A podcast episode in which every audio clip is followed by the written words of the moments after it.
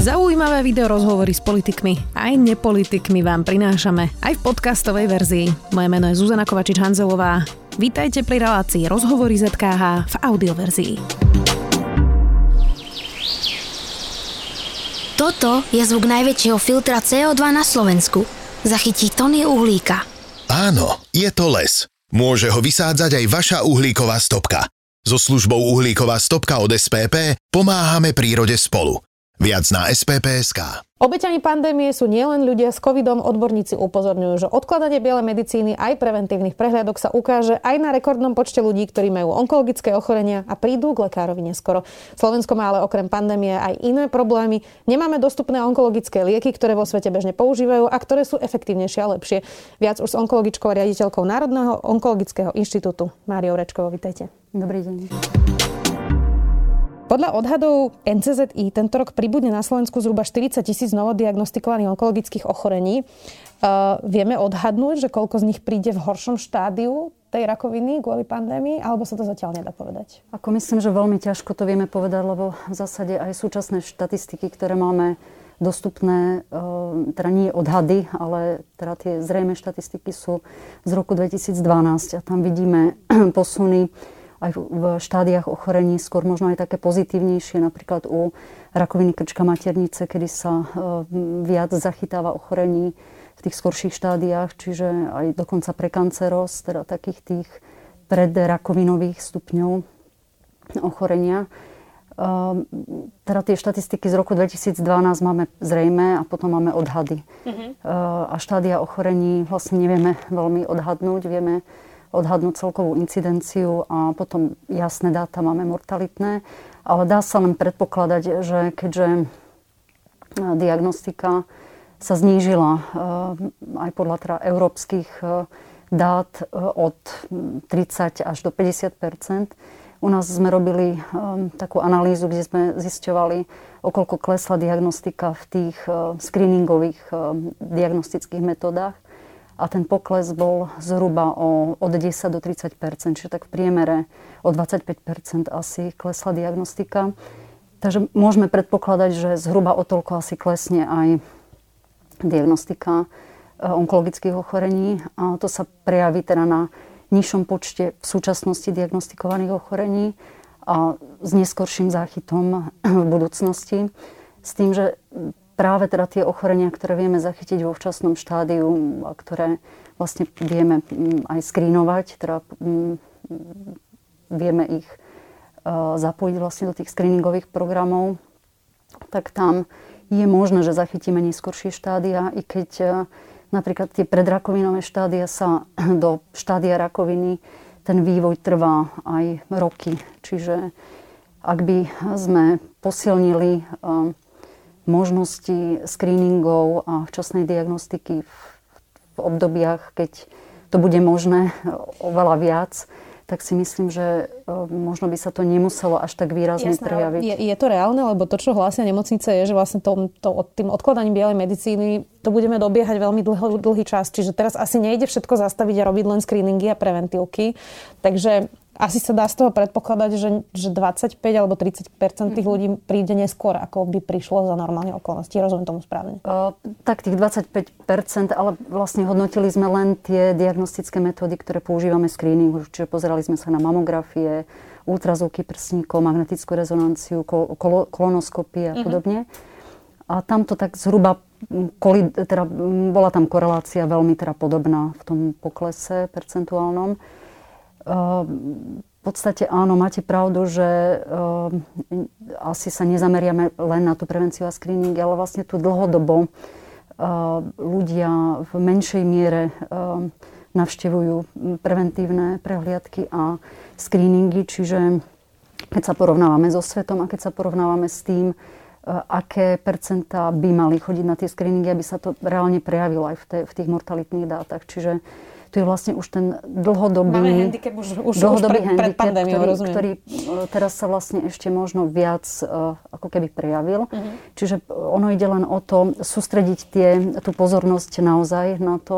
V podstate aj OECD, to je organizácia pre ekonomický, mm, ekonomický, ekonomickú spoluprácu a rozvoj.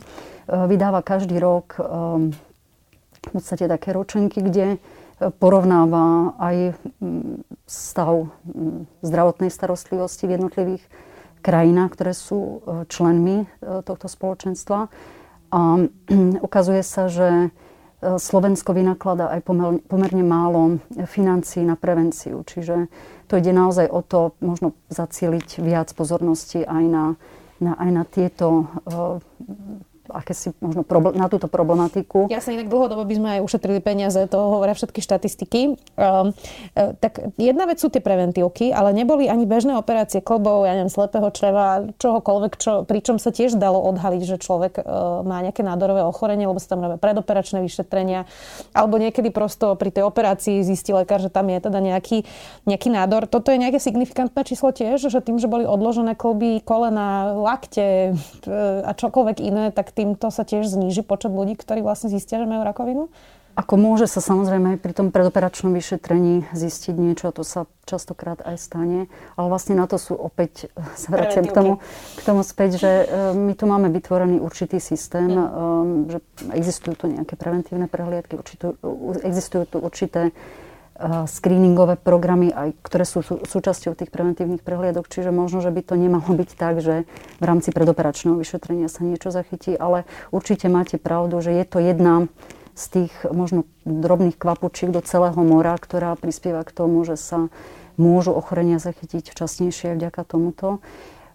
Aj operačné operácie boli, boli odkladané a Asociácia na ochranu práv pacientov vydala takú analýzu, kde porovnávala rok 2020 a 2019 určité obdobie, podobné obdobie v týchto dvoch rokoch a zistili, že v určitom období uh, bol ten rozdiel dokonca až uh, o 40 bol, bola znížený počet operácií.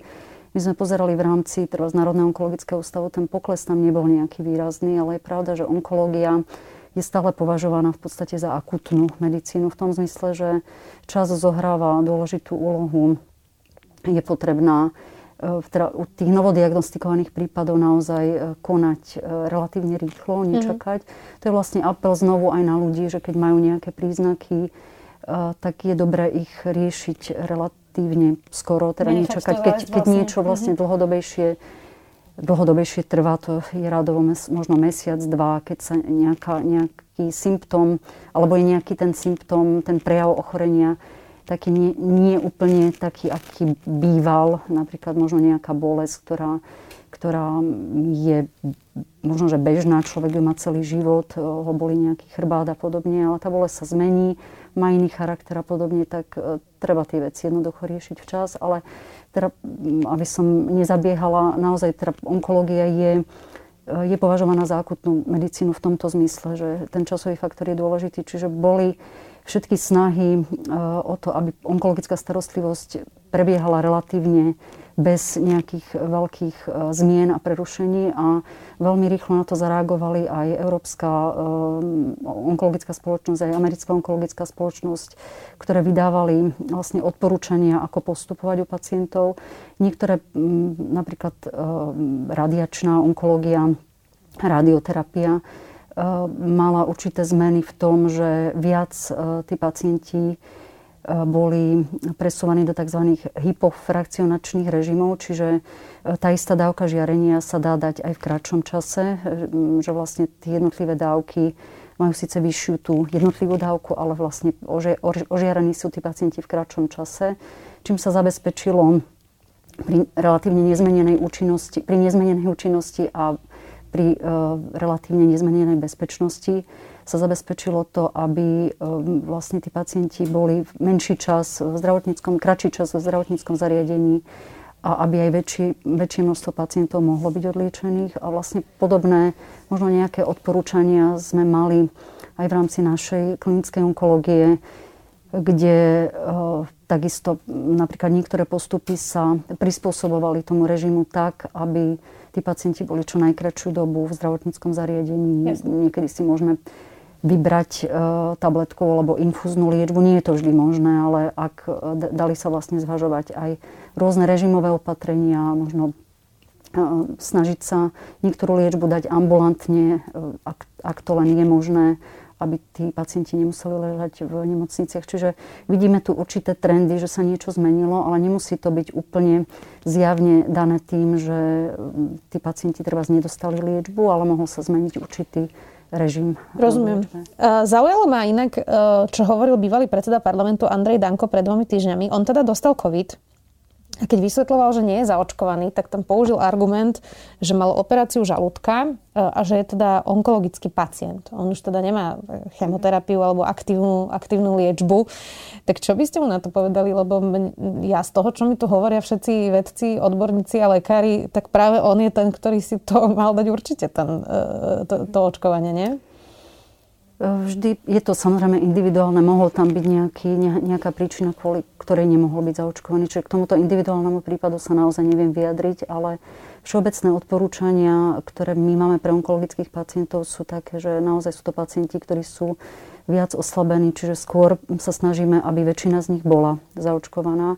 Sú určité, väčšina pacientov áno, keď sa je to možno, že tak ako všeobecne v spoločnosti, ale väčšinou teda pacienti, ktorí sú v liečbe, podstupujú liečbu, tak sú viac citliví na e, ochranu svojho zdravia. Ehm, ak nemohli byť napríklad očkovaní samotní pacienti, napríklad po transplantáciách, kde, bola, kde je naozaj e, treba určitá kontraindikácia očkovania, tak e, tam sme apelovali hlavne na príbuzných, aby sa tí, ktorí žijú teda v spoločnej domácnosti, aby, aby sa dali zaočkovať a aby oni ich ochránili e, a to isté platilo vlastne pre onkológov, pre lekárov, ktorí pracujeme s týmito pacientami, aby teda keď nemáme kontraindikácie, lebo samozrejme aj z našich radov môže byť e, niekto, môže mať niekto určitú kontraindikáciu, a, tak um, bol apel, aby sme sa aj vlastne my, ktorí um, sa staráme o onkologických pacientov, dali zaočkovať. Ale naozaj, teda odpoveď na tú otázku je, že vo všeobecnosti skôr boli snahy, aby väčšina tých onkologických pacientov bola zaočkovaná. E, väčšinou pacienti vo veľmi ťažkom stave, v aktívnej chorobe, niekedy naozaj tam mohla byť kontraindikácia a to očkovanie im mohlo zhoršiť e, celkový stav. Takže vždy sa to zvažovalo individuálne. individuálne uh, zacitujem uh, onkologa Štefana Koreca, ktorý pre hospodárske noviny povedal toto. Slovensko je na prvom mieste medzi štátmi v Európskej únii. Európsky priemer je 250 umrtí na onkologické ochorenia na 100 tisíc obyvateľov. Na Slovensku je to 350. Česi majú nižšie číslo, ako je priemer únie. My sme s Maďarmi lídrami tohto smutného rebríčka. Prečo je to tak? Prečo sme lídrami v umrtiach na onkologické ochorenia? Je to podľa mňa vždycky komplex veci. Áno, dlhodobo vedieme s Maďarmi. Myslím, že sme podľa zase teda tých, tých posledných údajov OECD sme na druhom mieste eh, po Maďaroch. Eh, môže to byť nakoniec aj to, o čom sme sa bavili na začiatku, že eh, do, tých, do tej prevencie sa vkladá menej. Je možno, že menšie jednak teda povedomie o sveta, ale nie je to vždy len o sveta, pretože je mm, veľmi dôležité vytvoriť aj podmienky pre tých ľudí, aby mali šancu teda tie preventívne opatrenia naplňať. E, zdá sa, že e, oproti napríklad európskemu priemeru máme pomerne veľa ľudí, ktorí sa zle stravujú, teda keď porovnávali e, také tie základné niektoré preventívne možnosti, ako je teda stráva. Vo fajčení sme tak podobne ako Ale európsky to asi, Česi, to asi Česi nemajú lepšie. Oni s tými vepšami, knedlami, zelami asi úplne nie sú na tom uh, inak. Chcela som ešte dojsť možno k ovzdušiu napríklad. Uh-huh. Uh, môže to byť aj prostredie, um, ktoré nás takisto môže ovplyvňovať. Myslím si, že Česi nabehli celkom dobre aj na screeningové programy, v ktorých dosahujú lepšiu teda účasť, aj lepšiu istú organizáciu a vyhodnocovanie. Niekedy to môže byť vec aj štatistických čísel samozrejme, čo by som tiež rada spomenula, pretože um, uh, hodnotenie vlastne úmrtí na onkologické ochorenia Určite, že sa porovnáva medzi tými krajinami a predpokladáme, že európske krajiny podobne hodnotia, či daný človek zomrel na onkologické ochorenie alebo nie, ale môže, byť, môže to byť aj nejaký štatistický problém. Ale v zásade vieme určite, že zaostávame v, za tým európskym priemerom, čo sa týka prevencie screeningov, ale môže to byť aj samozrejme liečba, lebo um, mortalita, alebo teda úmrtnosť, e, za ňou sa skrýva okrem treba z tej včasnej diagnostiky. Čím včasnejšie je ochorenie diagnostikované, tým lepšie sa dá liečiť ale môže to byť aj dostupnosť samotnej liečby, alebo rýchlosť, alebo môže to byť, um, častokrát sa hovorí o dostupnosti liekov ako takých. K tomu sa ešte dostaneme, lebo ale... to je samostatná téma, ale vy ste to spomenuli s tou strávou. My sme tak celkovo uh, dosť neporiadni v zdraví. Okrem toho, že nechodíme na tie preventívky, tak bola tých štatistik, my máme aj najhoršiu účinnosť liekov napríklad na vysoký tlak, lebo ľudia teda berú tabletky, ale nezmenia životný štýl. Uh, nejde to ruka v ruke s tým, že, že začnú ako keby sa hýbať, uh, schudnú napríklad, často je to teda aj obezitou. Uh, takže je to aj tým povedomím a možno aj životným štandardom, že ľudia vlastne sa menej starajú o to, akí sú zdraví, či sa hýbu, čo, čo do seba dajú, čo zjedia, čo nezjedia. Ešte ruka v ruke presne s tými preventívkami. Ako určite, jak, ako to hovoríte, je to vždycky... Uh, Samozrejme to, čo človek samotný do toho vloží, čiže určitá zodpovednosť za svoje zdravie, ale tu na druhej strane sú to aj tie možnosti, ktoré človek má, čiže kvalita potravín, kvalita ovzdušia, možnosti nejakého oddychu, um, športovania. Ako, to ide všetko ruka v ruke, čiže um, tí ľudia, áno, keď uh, si to aj uvedomujú, um, napríklad aj fajčiar si môže uvedomovať, áno, chcem prestať fajčiť, ale môže to prostredie nebyť úplne priaznivé k tomu, aby prestal fajčiť a možno, že nemá ani tú možnosť ísť do nejakej protifajčiarskej poradne, kde by mu vyloženie vlastne pomohli s tým problémom. Čiže vždycky je to, je to ruka v ruke, jednak teda tá možno snaha toho vlastného človeka niečo urobiť a pochopiť e, tú potrebu, prečo je to dôležité. A na druhej strane je tu spoločnosť, ktorá venuje tomu príslušnú pozornosť a robí tie kroky preto, aby sa nám v našej krajine lepšie žilo, aby vlastne tí ľudia mali možnosti, ako znížiť tieto rizikové faktory. Vy ste spomínali rakovinu krčku maternice. Pri ženách sa už viac hovorí o preventívkach ako je mamograf, ale aj ginekologické prehliadky. Ale stále zaostávame napríklad pri tej HPV vakcíne, ktorá sa presne týka rakovina krčky maternice. Je to drahé, tá vakcína v dospelosti. Uh, mnohí ľudia nevedia, že by sa mali očkovať aj muži. Že vlastne to je prevencia aj proti iným nádorovým ochoreniam. Uh, tak prečo o tom tak málo hovoríme? Alebo prečo o tom tak málo vieme na Slovensku? A začíname o tom viac hovoriť. Čiže aj, aj toto je možno, možnosť, ako, ako o tom rozprávať. Myslím, že uh, začalo sa práve aj vďaka tomu, že začal organizovaný screeningový program rakoviny krčka maternice, čo je vlastne tá sekundárna prevencia, alebo druhotná, alebo vzniku tomu ochoreniu nezabránime. Ale ruka v ruke sa začalo rozprávať práve aj o tejto primárnej prevencii. Neviem, prečo sa o tom až toľko nerozpráva. Je pravda, že toho priestoru sa aj možno, že počas tohto, tejto covidovej epidémie naozaj venovalo pomerne málo rozprávaniu všeobecne o prevencii. Ale to nie sú len onkologické ochorenia, to sú kardiovaskulárne ochorenia a tak ďalej, ktoré sú stále vlastne na prvom mieste. Eh, je to možno, že aj dané tým priestorom, ako tieto témy dostávajú, ako ľudia možno chcú o tom počúvať a aká je snaha tieto, eh, tieto, eh, túto problematiku zdieľať ale tým, že vlastne vy ste toto takto v podstate pekne načrtli, určite aj to pomôže k tomu, že ľudia sa dozvedia o tom, áno, že očkovanie je dôležité. Sú to aj snahy na úrovni ministerstva zdravotníctva a hlavných odborníkov, hlavne pre oblasť pediatrie a potom imunológie, aby tieto vakcíny boli, alebo teda očkovanie proti HPV bolo lepšie dostupné, aby nebolo len v tom jednom roku, ako je teraz. Teraz je hradené len vlastne v 13. roku života, čiže 12 rok plus jeden deň už môžu, môžu byť vlastne bezplatne zaočkované deti a potom eh, až do toho 14 minus 1. Hej, čiže naozaj len v tom 13. roku života snahou je rozšíriť tú vekovú hranicu od 9 do 15, kedy je to očkovanie e, najúčinnejšie, e, teda ešte pred začiatkom pohľavného života a v čase, kedy ten imunitný systém vie relatívne lepšie zareagovať. Čiže toto sú odporúčania a takisto e, možnosť naozaj sprístupniť vakcínu, ktorá má e, teraz sú dve vakcíny a špekuluje sa aj o tom a teda boli snahy, ale neviem teda, jak dopadla kategorizačná komisia, e, zakategorizovať aj tú 9-valentnú, áno, teraz je dvojvalentná, mm-hmm. zakategorizovať aj 9-valentnú, mm-hmm. aby mhm. si mohli ľudia vybrať aj z tejto, ale stále si myslím, že dôležité je pochopenie, že tá vakcinácia je dôležitá, lebo aj teraz bola vlastne dostupná v tom 13. roku veku a zaočkovanosť je minimálna, je pod 10 Uh, Máte preto nejaké vysvetlenie? Uh, a teraz, lebo pri tom covide, uh, to je špecifická téma asi, hej, ohrozenie pandémia, uh, ako keby úplne, úplne samostatná téma, ale toto je ten štandardný typ očkovania, keď to nazveme, hoci aj COVID mm-hmm. je štandardný typ očkovania, ale teraz rozdielme to ako akutnú tému a dlhodobú tému, hej. Um, tak prečo sa neočkujeme na chrípku? Prečo sa neočkujeme na HPV? Prečo meningokoky nemáme zaočkované? A teraz by sme mohli menovať ešte, ešte ja neviem, encefalitidu a kam by sme všade ešte došli. My v tomto sme dlhodobo na, na chvoste v Európskej únii. Čím to je? Tým, že štát ako keby nerobí osvetu, alebo my nemáme dôveru voči tým vakcínám, alebo sa nestaráme o seba? Čo je ten dôvod? Asi zase všetko, ale myslím si, že je to o tom pochopení hlavne, že mm, keď sa o tom viac rozpráva, ľudia majú dosť e, možností mm, zavnímať tie veci, pochopiť, e, prečo je to dôležité. Vlastne naozaj tá vakcinácia proti HPV je to jedna z vakcín, ešte treba z hepatitída B, ale tam nie je až taký silný vzťah e, s nádormi rakoviny pečení, keď je tam vzťah.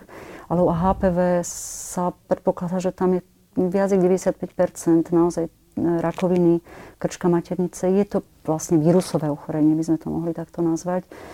Čiže e, tuto skutočne je dôležité, aby sa o tom rozprávalo, aby ľudia pochopili, že naozaj e, to je tá obávaná rakovina, ktorej sa vieme, máme, máme tu preventívny nástroj. A ako ste hovorili, nie je to len rakovina krčka maternice, sú to aj iné druhy rakoviny. Ehm, zaočkovanie chlapcov je tiež dôležité z hľadiska toho, že oni sú aj prenášači, ale môže spôsobiť tento vírus aj niektoré nádorové ochorenia, ktoré, ktoré sú aj e, u mužov, či už nádory hlavy a krku, ehm, e, alebo nádory penisu napríklad. Čiže to očkovanie pravdepodobne treba viac o tom hovoriť a aby ľudia viac pochopili, pre, prečo je to dôležité, prečo je to v tom veku dôležité, čo mi to priniesie. Takisto napríklad v tom, v tom mladšom veku sa podávajú, by sa mali podať dve vakcíny, v tom vyššom veku potom by sa mali podať sa podávajú tri, tri dávky očkovania. Čiže ako ste vravali, je to aj potom viac finančne nákladné. Je to drahšie. Inak minister Lengvarský slúbil v tomto štúdiu, že uh, idú robiť, uh, ide si dá zanalizovať, aby to bolo hradené štátom, tak uvidíme, kam sa pohneme v tejto, v tejto téme. Keď sme hovorili teraz o ženách, um, sú muži horší na tom, napríklad v tej vakcinácii, ale aj v preventívnych prehliadkach, lebo veľa sa začalo hovoriť posledných 20 rokov o rakovinách prsníka, krčka maternice, o preventívkach presne u ginekologa. A veľmi málo sa hovorí o tých preventívkach u mužov, že majú chodiť na prehliadku prostaty, že majú chodiť k urológovi, že majú chodiť ku gastroenterológovi, lebo uh, je rakovina hrubého čreva. Mm-hmm. Tak sú v tomto muži horšie na tom na Slovensku? Ako je pravda, že vlastne tie tri odporúčané screeningové programy sú, jeden je pre rakovinu prsníka, jeden je pre rakovinu krčka maternice a tretí odporúčaný je pre nádory hrubého čreva a konečníka. Čiže naozaj tí muži z tých odporúčaných screeningov e, majú vlastne len ten jeden screeningový program. Neznamená to však, že sa pre nich nevzťahujú tie preventívne prehliadky, o ktorých sme vlastne už hovorili pred, e, teda na začiatku. Lebo v rámci tej preventívnej prehliadky je to vlastne komplexná prehliadka, eh, kde sa mm, teda mm, zameriava na eh, vyšetrenie aj kardiovaskulárneho systému, teda nielen tých onkologických ochorení.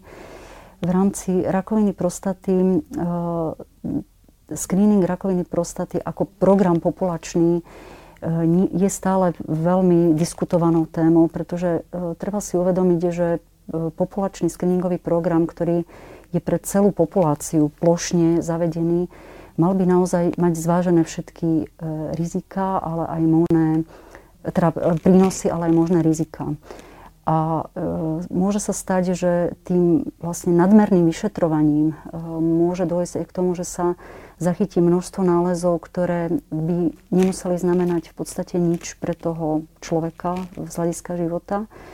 Ale tým, že sa niečo zachytí, vyšetruje, tak vlastne Zaťažíme zdravotný systém. Nielen zaťažíme systém, ale zaťažíme aj tých ľudí a vlastne to nadvyšetrovanie a naddiagnostikovanie môže byť spôsobené aj s e, určitými rizikami pre toho individuálneho človeka. Pichanie do e, získavania histologického nálezu, píchanie treba z do prostaty alebo z hľadiska rakoviny plúc, keď sa CT nájde nejaký nález, takisto môže to byť zaťažujúce, teda tá ďalšia diagnostika. Čiže naozaj tieto prínosy a rizika sú veľmi dôsledne zvažované a skôr sa ukazuje, že bolo by dôležité vyhľadávať vlastne tých rizikových, tú rizikovú populáciu, aj pre treba z rakovinu prostaty, aj pre rakovinu plúc, kde pravdepodobne u tej rizikovej populácii to bude mať väčší význam, ale t- tieto plošné screeningy všeobecne, ako sa to robí u rakoviny prsníka, rakoviny krčka maternice, rakovina hrubá črevá konečníka, tak tam je naozaj dokázané, že celoplošne to má takýto význam a nemá to až také veľké rizika, ako keby sme robili celoplošný screening rakoviny prostaty, rakoviny plúc. I keď na európskej úrovni sa o tom uh, diskutuje a aj v Európskom pláne boja proti rakovine je jeden vlastne z tých cieľov, z tých aktivít, rozšíren, jednak teda zlepšiť kvalitu tých screeningových programov, ktoré sú odporúčané, možno aj zmeniť určité odporúčania, ale skúsiť sa zamyslieť aj nad tým, že či nevieme skrínovať aj iné onkologické ochorenia a práve tam sú spomínané tieto tri rakovina plúc, rakovina prostaty a ešte je tam rakovina žalúdka.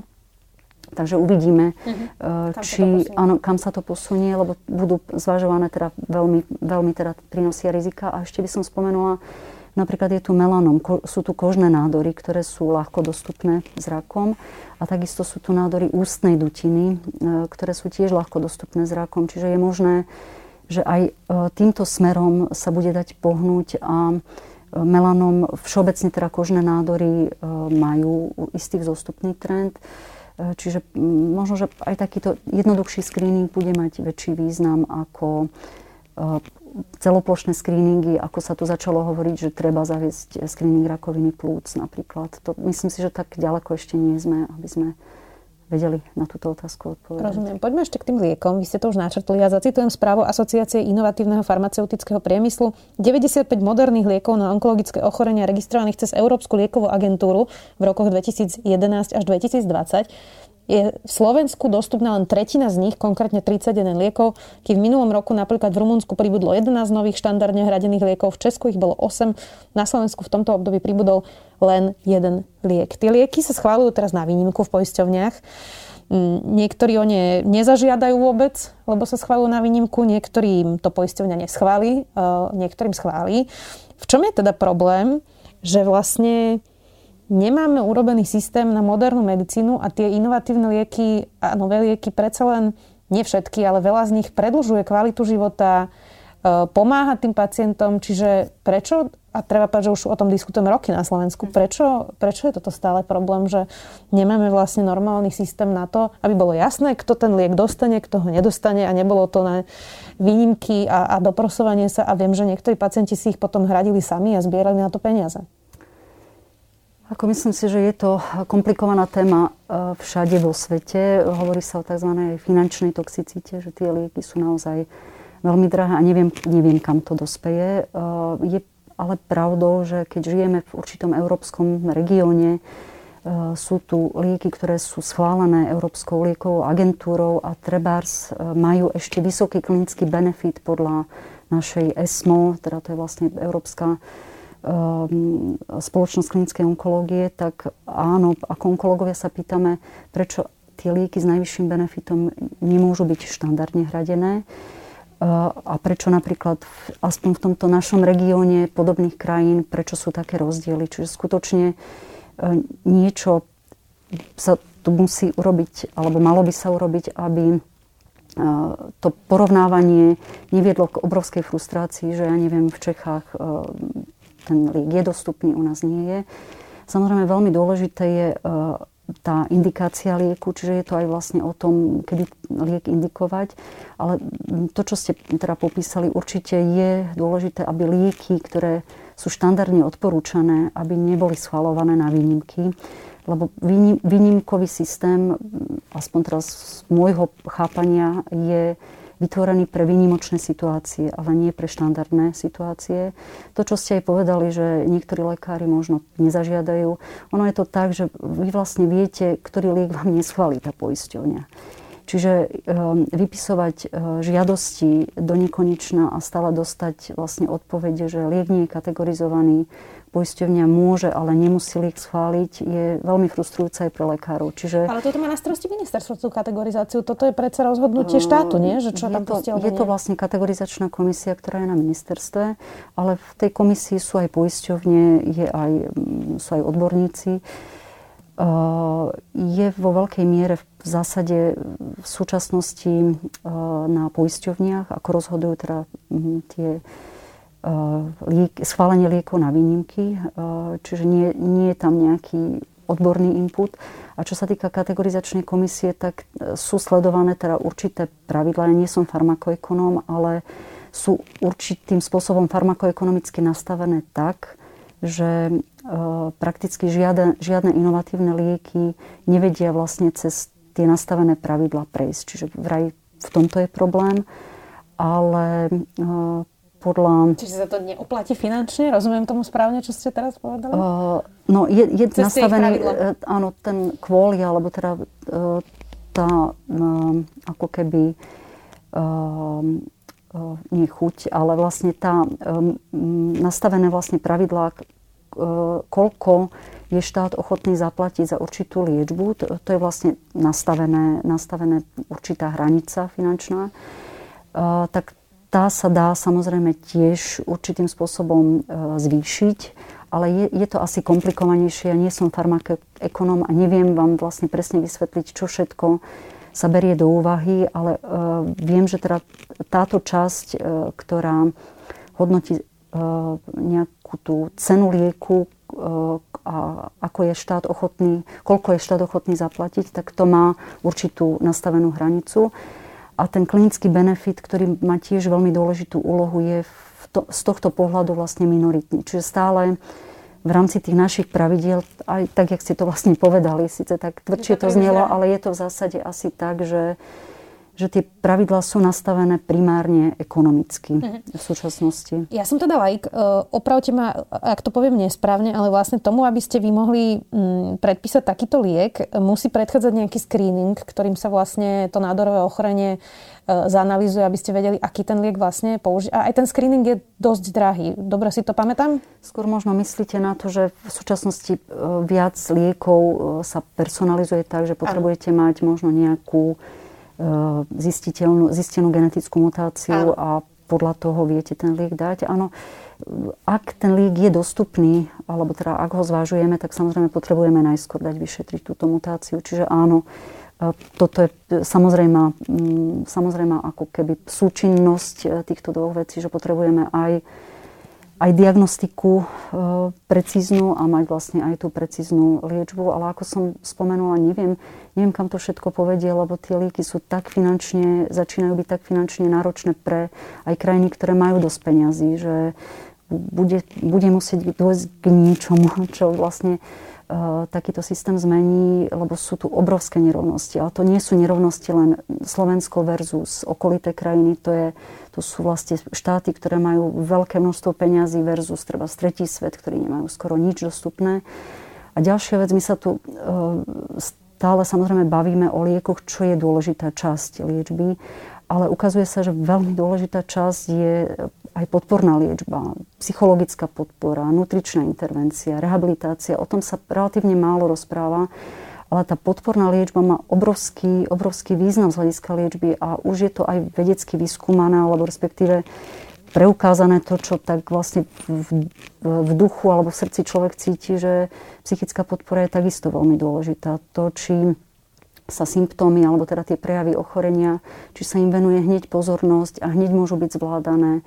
Um, ukazuje sa, že naozaj tí ľudia vo vážnom ochorení, ak je im venovaná aj takáto vlastne komplexná, mm, dá sa povedať možno holistická starostlivosť, tak žijú dlhšie. A žijú dlhšie porovnateľne s tým, čo vieme dokázať s inovatívnou liečbou.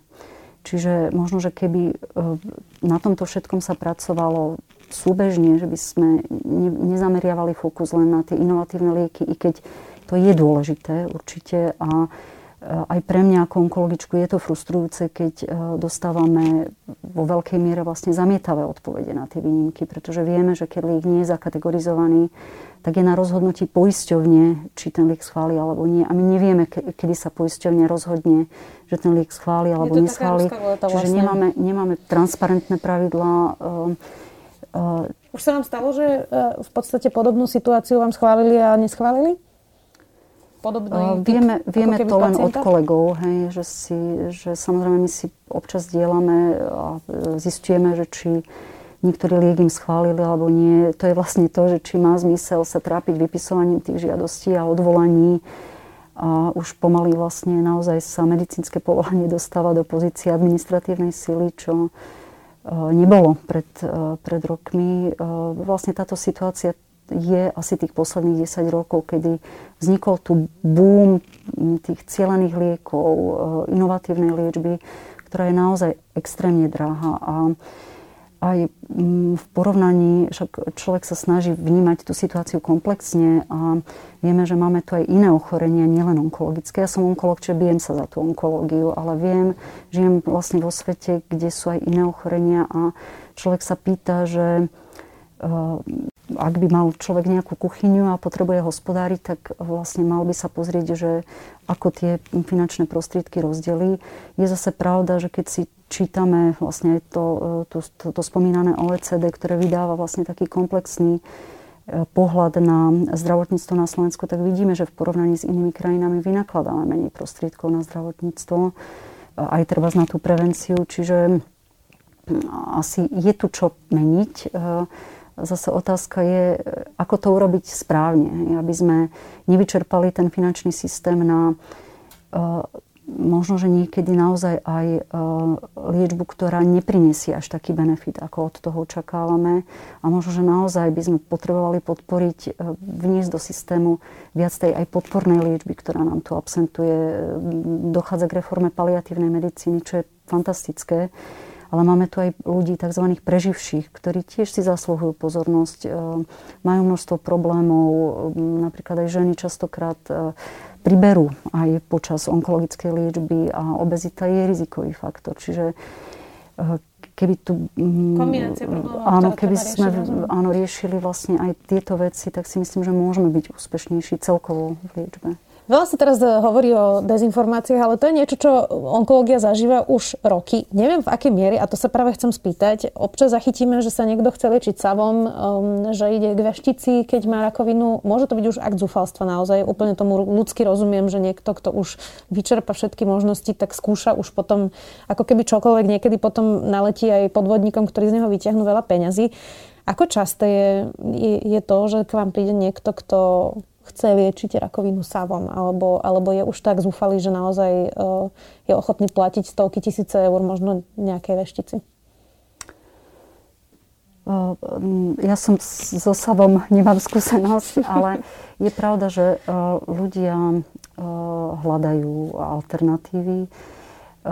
Ak im niekto povie, že niečo alternatívne oproti treba chemoterapii je lepšie, je to bezpeč, alebo nie, že bezpečnejšie, ale má to menej nežajúcich účinkov a ich to zaručenie vyliečí, tak je to možno, že v tej psychológii našej ľudskej také, že človek sa viac um, upne teda na to alternatívne, alebo je to zase možno, že to, o čom sme sa bavili, že nám tu absentuje možno, že aj tá psychologická starostlivosť v tom, že je to normálna reakcia človeka, že chce potlačiť vôbec myšlienku na to, že mám rakovinu, čiže radšej hľadám vlastne všetko alternatívne, aby som nemusel podstúpiť teda tú liečbu, ktorá mi je ponúkaná. Ale bežne ľudia, e, našťastie, ako myslím si, že keď sa otvorene rozprávate s človekom, tak e, viete dospieť aj k tomu, e, že sa viete otvorene porozprávať vlastne o týchto alternatívnych možnostiach a sú to aj alternatívne možnosti, alebo skôr taká doplnková liečba, označované sú ako výživové doplnky, ktoré sa môžu užívať aj spolu s chemoterapiou. A keď človek vlastne verí, že je tu ešte niečo iné, čo mu pomôže, tak je to správne. Ale určite je, ja som sa skôr stretla s prípadmi, ktoré ako rada by som zažila samozrejme zázrak, to by sme zažili všetci radi, ale skôr to boli naozaj prípady, ktoré ten človek vlastne išiel tou alternatívnou cestou a prišiel potom ku nám, kedy Neskôr. tie liečebné možnosti boli dosť vo značnej miere obmedzené. Čiže napríklad na začiatku bolo ochorenie operovateľné, ale ten človek radšej hľadal všetko možné, aby nepodstúpil operáciu, aké to bolo ešte vlastne v začiatočnom štádiu a pravdepodobne tá operácia by to ochorenie úplne vyliečila. Je to časté? Možno, že ten... O ako, o ako? Ja viem, že ste sa pýtali skôr, že koľko asi percent... Ja, vám, je ja to si myslím, asi že... Výnimka, ak, ak to správne Ja si myslím, že áno, sú to skôr výnimočné uh-huh. situácie, lebo väčšinou, keď sa s človekom porozprávate a, a možno, že naozaj pomohol by ten psychológ, lebo my, my vlastne vo veľkej miere nahrádzame psychológov aj v tom, že naozaj keď s tým človekom na začiatku toho ochorenia a častokrát aj na začiatku ochorenia ten človek málo čo počúva, lebo je v takom strese, že, že no, vlastne ten rozhovor musí byť opakovaný, ale väčšinou, keď sa tie veci vysvetlia a sa vyrozprávajú, tak ten človek nakoniec e, prí, aj e, teda dojde k tomu prijatiu tej situácie a e, nemyslím si, že, alebo teda áno, sú to skoro asi vynimočné situácie, ak ten človek jednoznačne odmietne všetko. Ale to, čo som spomínala, vlastne tie doplnky výživy a tie alternatívne produkty, ktoré ľudia užívajú, ja si myslím, že je to vo veľmi veľkej miere, že, že ľudia všeobecne užívajú aj nejaké možno vitamíny alebo nejaké nejaké podporné lieky, i keď ukazuje sa, že napríklad aj v niektorých štúdiách aj vitamíny dokonca zhoršovali niekedy výsledky liečby, keď sa brali treba samostatne s chemoterapiou. Čiže Inak to je, tiež jeden z, z takých častých uh, argumentov ľudí, že zvýšené dávky C vitamínu, úplne také tie vysoké, že to dokáže ako keby e, riešiť aj nádorové ochorenia, pričom vedci to jasne vyvratili. Ako tie štúdie, ktoré boli, to nepreukázali, ale viete, treba myslieť aj na to, že je tu dosilný určite aj placebo efekt. Nehovorím, že vitamín C funguje na placebo efekte. Pravdepodobne Niekedy tam bude aj nejaký nie. efekt. Ale tá viera je veľmi silná. Uh-huh. A preto som aj hovorila, že je dôležité sa porozprávať v tom zmysle, že keď človek vlastne verí niečomu alternatívnemu a nie je to proti tomu, čo ten človek uh, užíva v rámci štandardnej liečby, tak si myslím, že je, je dobre mať otvorený vzťah uh, pacient-lekár, lekár-pacient, aby aby sa tie veci vydiskutovali, aby sa našlo nejaké riešenie, že aj ten pacient vlastne je spokojný, že aj on vlastne robí aktívne niečo pre seba. Myslím si, že dôležitá v tomto zmysle, okrem tej psychológie, je napríklad strava. To sa veľmi málo a nie sú tu, na Slovensku nemáme nejaké veľké možnosti nutričných terapeutov priamo a to nie sú onkologické pracoviska, to sú akékoľvek um, zdravotné zariadenia aj v rámci treba kardiovaskulárnych ochorení, to, čo ste vravali, o liečbe vysokého krvného tlaku určite. Toto sú také možno, že drobné veci v tom, keď sa bavíme o inovatívnych liekoch a o, o niečom, čo je tu vlastne hmatateľné a naozaj dosiahlo veľký liečebný efekt. Ale niekedy aj tieto drobné veci môžu veľkou mierou ovplyvniť e, úspešnosť liečby a spokojnosť ľudí a všeobecne m, ako keby tu to, to vlastne, k čomu všetci smerujeme, aby aj vlastne v tej chorobe sa dosiahla nejaká, nejaká taká rovnováha a to, čo aj vlastne um, Svetová zdravotnícká organizácia uh, definuje v rámci zdravia, že to, že to je vlastne úplná psychická, fyzická a aj sociálna pohoda. Čiže vlastne všetky tieto aspekty by mali bra- byť brané do uh, úvahy, keď sa bavíme o nastavovaní nejakých pravidel v zdravotníckom systéme. A ešte jednu vec, ktorú sme nespomenuli, sú vlastne v onkológii veľmi dôležité klinické skúšania. Lebo aj to je vlastne možnosť, ako ľuďom e, dať možnosť liečiť ich v rámci e, klinických skúšaní inovatívnymi liekmi. A to je Čiže vlastne... bude súčasťou nejaké štúdie Áno. Pacient? O, o týchto štúdiách e, sa možno, že tiež málo hovorí, ale niekedy možno, že ľudia majú pocit, že budú nejakými pokusnými, králikmi, ale Ehm, častokrát sú to štúdie treba už fázy 3, ktoré tu prichádzajú na Slovensku, čiže prešli už nejakou fázou 1, fázou bezpečnosti, fázou 2, nejakou fázou účinnosti. A teraz sa skúma na väčšom počte pacientov ehm, daný liek alebo liečebná kombinácia. A je to tiež vlastne možnosť, ako, ako sa dostať k nejakej inovatívnej liečbe, ehm, dosiahnuť aj dobré liečebné účinky. Nemusí to tak samozrejme byť, lebo je to štúdia, ale pomôcť aj možno iným uh, ľuďom v budúcnosti, uh, lebo vlastne len cez tieto skúšania je možné, klinické skúšania je možné zistiť, či ten liek je účinný a či bude môcť byť použiteľný. A posunúť sa niekam ďalej. Veľa sa hovorí teraz o nedôvere lekárom, o nedôvere vedcom, ale aj o tom, že lekári úto, e, čelia útokom aj od pacientov, aj od rodinných príslušníkov. Týka sa to hlavne tých, ktorí pracujú buď na pohotovosti alebo s covidovými pacientami. Je tá situácia u vás iná, pretože tá rakovina je už tak vážna vec, e, že, že, že tam už to, tam už, nechcem to povedať necitlivo, ale že už e, Nemajú ľudia silu? Ani nie, že silu. E, skôr si uvedomujú vážnosť situácie a vtedy ten rozhovor prebieha inak, ako keď som si porezal prst a idem na pohotovosť, že vlastne je tam tá atmosféra prosto trošku iná, alebo zažívate aj vy podobné teraz problémy po týchto dvoch rokoch, že tá nedôvera sa nejakým spôsobom zmenila aj u vás?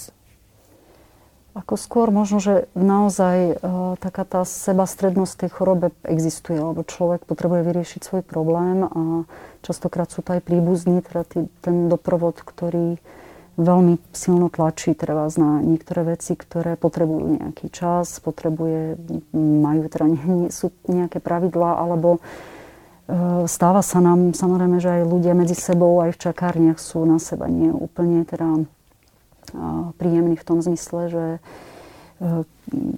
niekedy treba aj vlastne počkať a chápem, že, že tí ľudia vlastne v tej chorobe sú možno viac takýto aj môžu byť agresívnejší, čo aj spomínate v rámci pohotovosti, lebo tam, tam je to vlastne akutné. E, teda potrebujú akutne riešiť problém a majú pocit, možno, že sú tam len oni sami, alebo majú pocit, že naozaj ten časový faktor môže zohrávať veľmi dôležitú úlohu. Čiže je to asi v istej miere aj pochopiteľné. A ja, ja keď sa bavíme teda s kolegami, mám priateľku kardiologičku, ktorá častokrát hovorí, že tí pacienti sú takí veľmi, ako takí možno agresívnejší v tom, že chcú mať tú liečbu zabezpečenú hneď myslím si, že sú to možno aj tí, tá typológia ľudí, hej, že môže to byť aj niekedy tým dané. Nemyslím si, že sme úplne, uh, uh, že sa nestretávame s takýmito situáciami, ale je to možno, že v menšej miere... Nezhoršilo dané... sa to teraz počas týchto dvoch rokov? Uh, v podstate možno, že tie pravidlá do istej miery robia ľudí takých možno viac aj nahnevaných, keď musia rešpektovať určité pravidlá, dávať sa testovať niekedy ľudia, samozrejme, mm, aj keď sa bavíme o očkovaní a niekto sa nechce dať zaočkovať, tak má pocit, že je to nejaký vlastne útok na, na tú jeho integritu a na to jeho rozhodnutie. Čiže e, áno, to ozdušie poznačilo aj, ja si myslím, že to poznačilo mm, všetky aspekty, nielen teda medicíny, ale aj rodiny a vlastne vzťahy. Čiže nie sme to, tomu uchránení. A e, zase sa tu vraciam k tomu, že veľmi, veľmi by nám pomohla vlastne sieť psychológov, ktorí by tieto veci dokázali nám pomôcť a lepšie zvládať. E, tak ja dúfam, že sa sa bude viac rozširovať aj táto... táto pláne obnovy to je. Uvidíme, Áno, ako to bude. Zdravia. Inak ja mám pocit, že psychologickú pomoc, to by sa nám teraz hodilo po týchto dvoch rokoch úplne všetkým. Ďakujem veľmi pekne, že ste si našli čas. Onkologička, riaditeľka Národného onkologického inštitútu. Mária Rečková, ďakujem. Ďakujem pekne. Počúvali ste podcastovú verziu relácie Rozhovory ZKH. Už tradične nás nájdete na streamovacích službách, vo vašich domácich asistentoch, na Sme.sk, v sekcii Sme video a samozrejme aj na našom YouTube kanáli Denníka Sme. Ďakujeme. Toto je zvuk najväčšieho filtra CO2 na Slovensku. Zachytí tony uhlíka. Áno, je to les. Môže ho vysádzať aj vaša uhlíková stopka. So službou uhlíková stopka od SPP pomáhame prírode spolu. Viac na spp.sk.